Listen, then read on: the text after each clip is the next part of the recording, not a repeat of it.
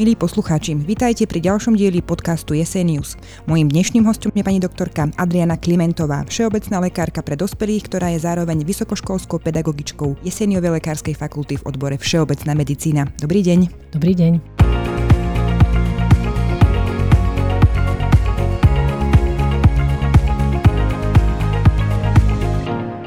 Pani doktorka, aké diagnózy riešite počas leta najčastejšie? Máte viac práce práve v súvislosti s nástrahami, ktoré letné mesiace prinášajú? Áno, leto má svoje špecifika, svoje špecifické situácie. Počas leta sa vyskytujú iné typy respiračných infekcií, ktoré postihujú hlavne horné dýchacie cesty. Najčastejšie sú vírusového povodu, e, konkrétne nechrypkové vírusy sú v tomto období častejšie, echo, koksaky vírusy. Z bakteriálnych infekcií typických preletov sú to angíny, ide o akutný zápal mandlí s bolesťou pri prehltaní, teplotou, s ovplyvnením celkového stavu. Často sa vyskytujú aj gastroenteritídy, ktoré sa prejavujú načkami alebo vracaním najčastejšie bývajú infekčného pôvodu, či už pri dietných chybách, po požití nevhodných potravín alebo v nevhodne tepelne upravených alebo v súvislosti s častejším turizmom viazané na cestovanie. V súvislosti s častejším kúpaním v lete zaznamenávame aj výskyt e, infekcií močového, močových ciest. Treba spomenúť aj akutné zhoršenie chronických ochorení, či už u pacientov, ktorí trpia srdcovo-cievnými ochoreniami, cukrovkou alebo chronickým ochorením obličiek. Pacienti, ktorí majú chronické ochorenie žil, mávajú zvýraznené opuchy nôh v letných mesiacoch. Tam je veľmi dôležité vylúčiť život ohrozujúcu trombózu, zrazeninu v žile, ktorá môže spôsobiť umrtie pacienta, ale častejšie postihuje jednu končatinu ako asymetrický opuch. Pri pobyte v prírode sú časté aj uštipnutia hmyzom a kliešťom.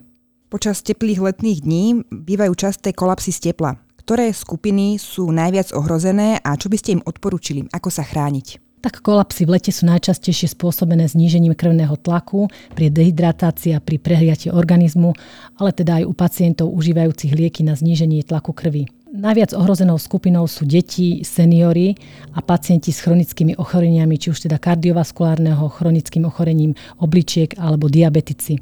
Dôležité je nevystavovať sa E, priamemu slnečnému žiareniu, e, zdržovať sa v chladnejších a suchších miestnostiach podľa možností klimatizovaných. Dôležité je dodržiavanie pitného režimu, zminimalizovať fyzickú aktivitu počas horúčav. Takisto sa odporúča nosenie ľahkých odevov zo vzdušných, tenších materiálov, nezabúdať na pokrývku hlavy, nejaký klobúk, šiltovka, šatka.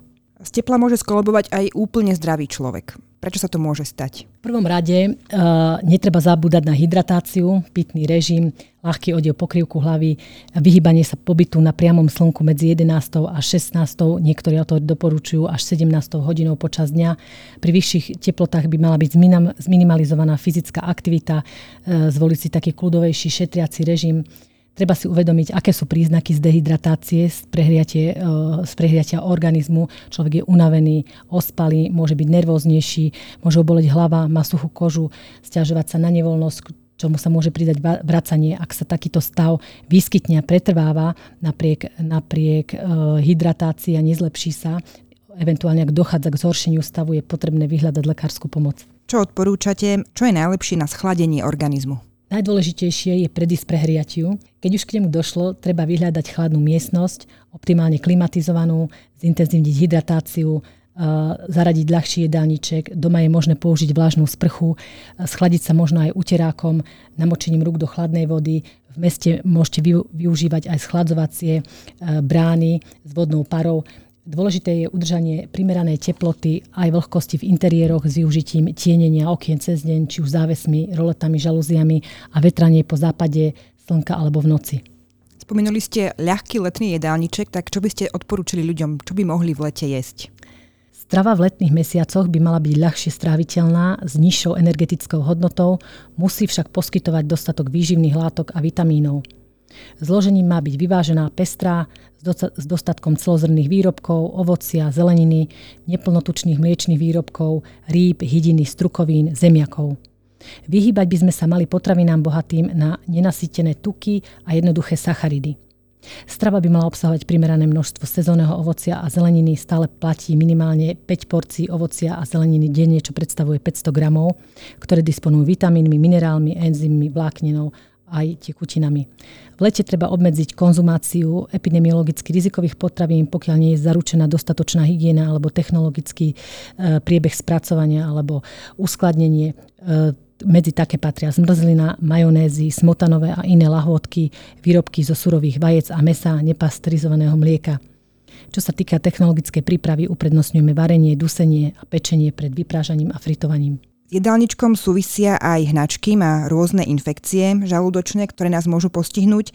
Ako sa im vyhnúť a ako ich riešiť v domácom prostredí a kedy by mal človek vyhľadať pomoc lekára? V letnom období sa častejšie vyskytujú aj gastroenteritídy, ktoré sú sprevádzané vrácaním alebo hnačkami a môžu byť spôsobené dietnou chybou alebo infekčného pôvodu, či už bakteriálneho alebo vírusového. Najčastejšie môžu za ochorenie vírusy. Norovírus býva spúšťačom gastroenteritídy u dospelých, ale môže postihnúť všetky vekové skupiny, zatiaľ čo rotavírusy a adenovírusy najčastejšie postihujú deti a dojčatá. Baktérie a vírusy sa môžu dostať do organizmu rôznymi spôsobmi. Najčastejšie je to priamo pri konzumácii jedla alebo vody alebo prostredníctvom dotyku so zdieľanými predmetmi, ako sú taniere, kuchynské predmety, ale aj napríklad kľúčky, prenos človeka na človeka prostredníctvom úzkeho kontaktu je tiež častý. Ak je gastroenteritida spôsobená konzumáciou kontaminových potravín alebo nápojov, zvykneme hovoriť o otrave jedlom. Príznaky sa najčastejšie objavia do 4 až 72 hodín po kontakte s vírusom či baktériou. Toto ochorenie má akutný charakter, vyskytuje sa náhle, nemá dlhé trvanie, spravidla trvá menej ako týždeň a väčšina ľudí sa uzdraví aj bez lekárskeho zásahu. V ojedinelých prípadoch môže toto ochorenie sprevádzať e, aj závažné príznaky, ktoré súvisia predovšetkým s dehydratáciou organizmu, najmä u detí, seniorov a pacientov s chronickými ochoreniami. Ochorenie sprevádzajú traviace a žalúdočné problémy, vodná tahnačka, zvracanie, nevoľnosť, krči a bolesti v oblasti brucha, ale aj horúčka, slabosť či malatnosť. Vedľajším javom týchto príznakov je dehydratácia, vracanie a hnačka spôsobujú stratu tekutín a narušenie rovnováhy elektrolitov v kombinácii s nechutenstvom alebo vracaním.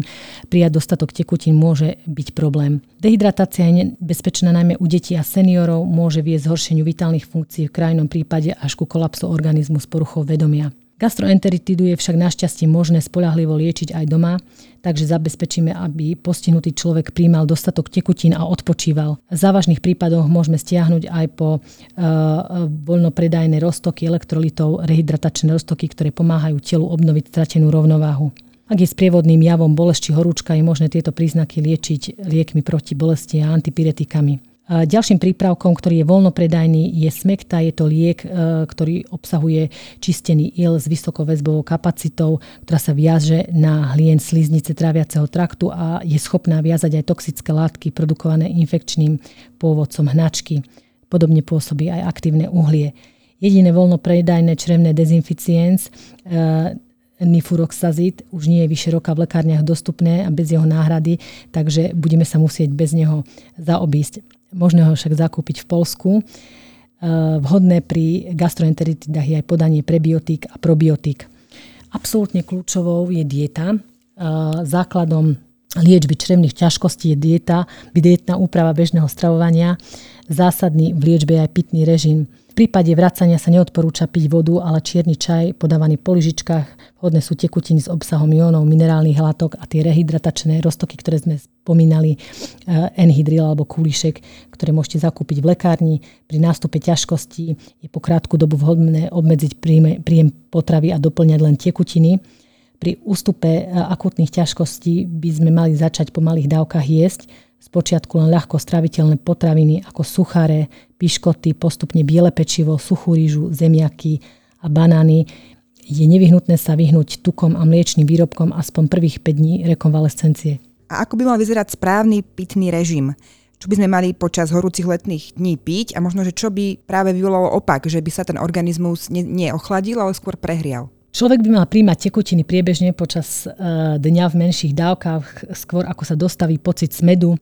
Dehydratácia organizmu sa prejavuje smedom, uh, keď stratí človek 2% tekutín. Takisto ďalším príznakom je únava, ospalosť, malatnosť, porucha koordinácie, kožo, suchá koža s rýchlým pulzom, zníženým tlakom. Počas dňa sa odporúča prijať e, medzi 2 až 4 deci vody na 10 e, kg hmotnosti, čo predstavuje e, niečo medzi 1,5 až 3 litrami tekutín denne. Toto množstvo sa samozrejme zvyšuje u ľudí, ktorí fyzicky pracujú, športujú alebo viac sa potia. Pacienti s chronickým ochorením obličiek alebo srdca majú ale reštrikčný režim, kde je tá úprava tekutín špecifická vtedy príjmajú menšie množstvo tekutín. Najvhodnejšia je pitná voda, tiež minerálne vody, nesladené bylinkové a ovocné, čaje, zriedené čerstvé ovocné alebo zeleninové šťavy. Absolútne vhodné sú sladené vody, alkoholické, energetické nápoje a väčšie množstvo kofeínových nápojov.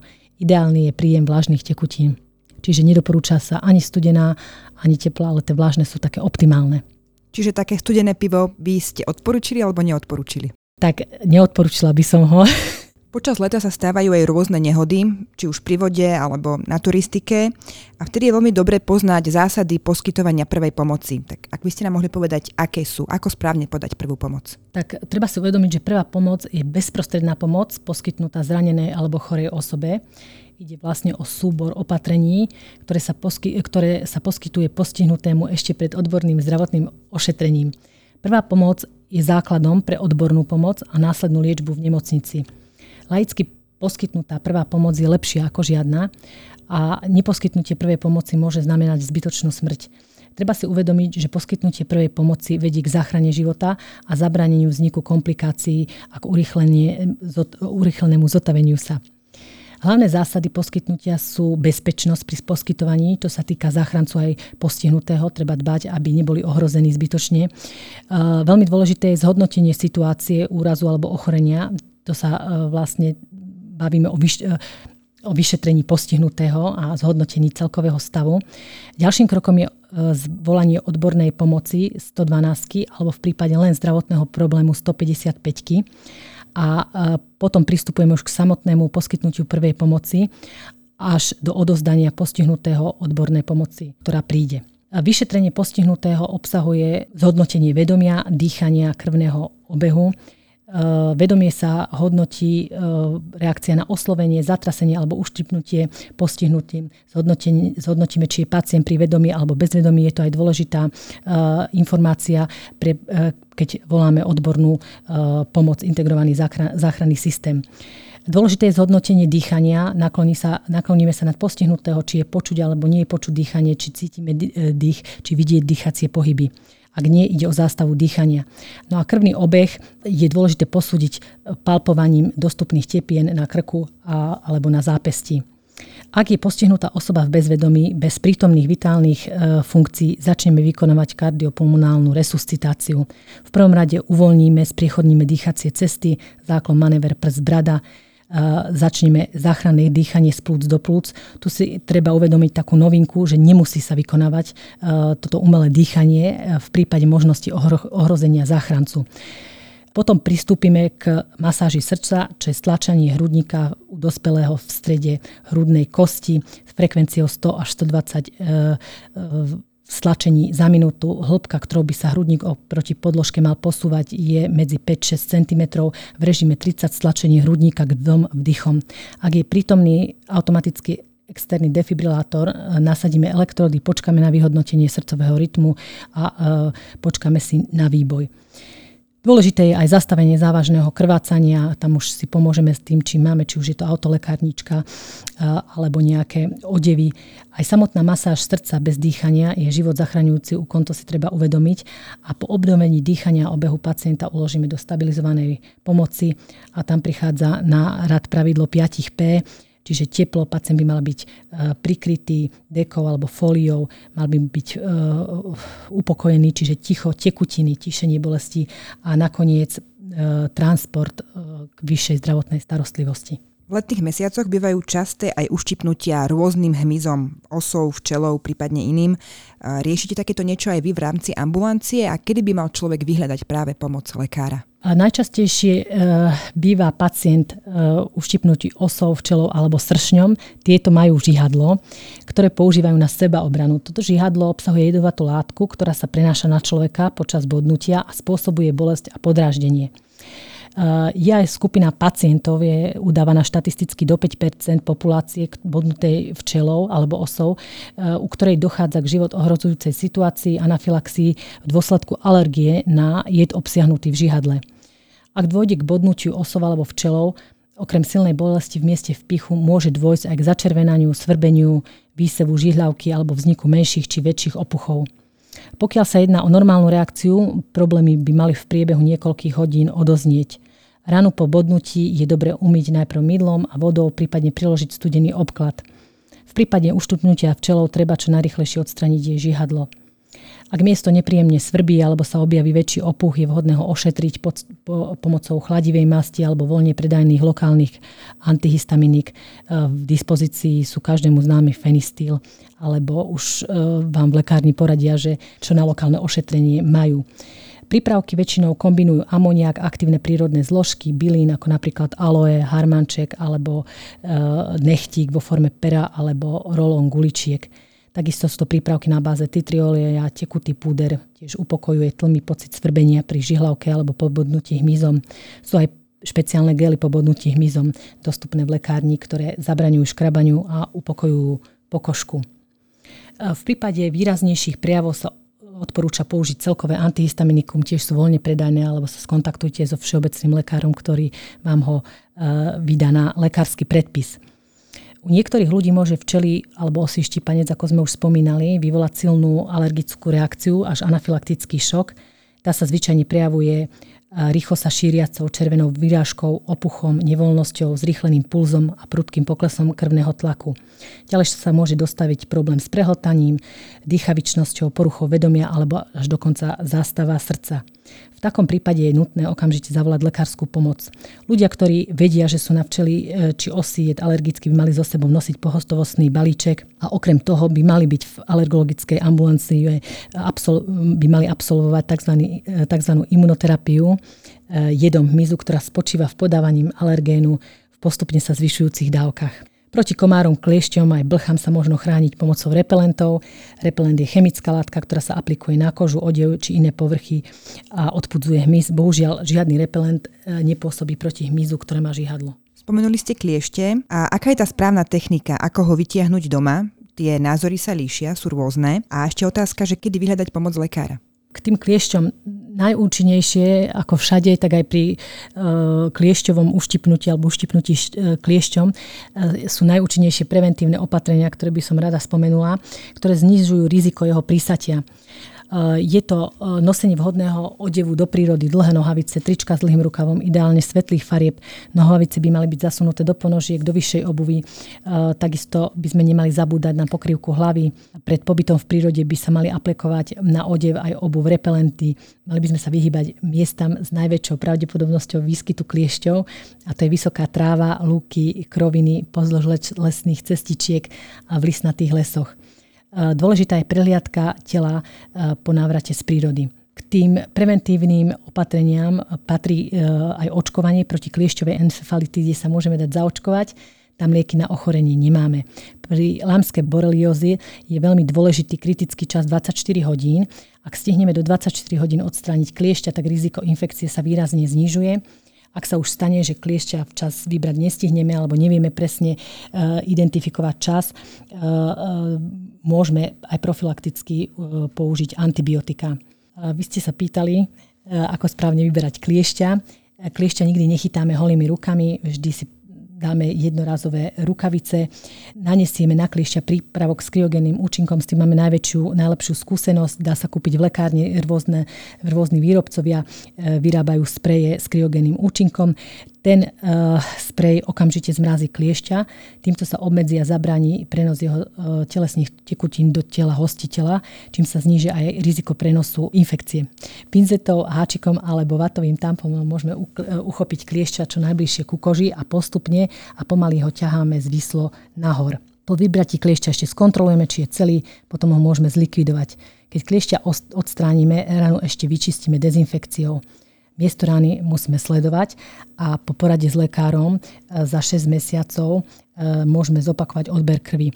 Skôr ako 6 týždňov sa e, nedoporúča brať serológie na lajmskú boreliozu. Hovorí sa tak, že keď sa na tom mieste, kde bol kliešť prísatý, objaví biele miesto, že vtedy treba zbystriť pozornosť a vyhľadať lekára. Je to tak, že to je to, čo je rizikové? Typická erytema migrans, ktorú vlastne spôsobuje kliež a ktorej prvým prejavom lajmskej boreliózy je červené začervenanie, ktoré postupne bledne smerom k stredu a do okolia sa ťahá taký e, červený E, kruh nepravidelný a vtedy treba už e, nasadiť antibiotika. A vlastne po liečbe týmito antibiotikami po šiestich, mesia- po šiestich mesiacoch sa má znova spraviť serológia, že a, aká je aktivita ochorenia. Inak po uštipnutí kliešťom by sa do šiestich týždňov mali zobrať serológie, ak je teda podozrenie, že, že bol uh, infikovaný. Neviem, či to viete povedať aj vy. Máme tu v Martine výskyt práve týchto infikovaných kliešťov taký, že dosť vysoký? Je to endemická oblasť? Závisí to e, na tej dobe expozície a aj na imunite e, toho človeka. Ale sú pacienti, ktorí, ktorí majú, ktorí sú preliečení opakovane antibiotikami a stále, stále majú aktívne ochorenie. Čiže zrejme je to tu premorené. Mala som teraz aj dvoch pacientov s kliešťovou encefalitidou, chvála Bohu, s takým miernym prejavom. Veríme, že aj tieto praktické informácie pomôžu stráviť našim poslucháčom letné mesiace bez rizika. Ja ďakujem pani doktorke Adriane Klimentovej, že prijala pozvanie na nahrávanie tohto podcastu. Ďakujem za pozvanie a prejem ešte príjemné prežitie leta. Počúvali ste podcast Jesenius, ktorý je nahrávaný v rámci spolupráce Univerzitnej nemocnice Martin a Jeseniovej lekárskej fakulty. Veríme, že nám zachováte priazeň a pustite si nás aj na budúce. Dovidenia. Dovidenia.